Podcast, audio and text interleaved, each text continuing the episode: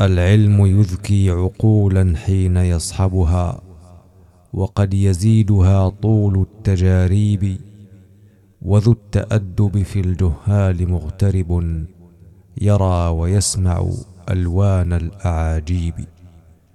الخليل بن أحمد الفراهيدي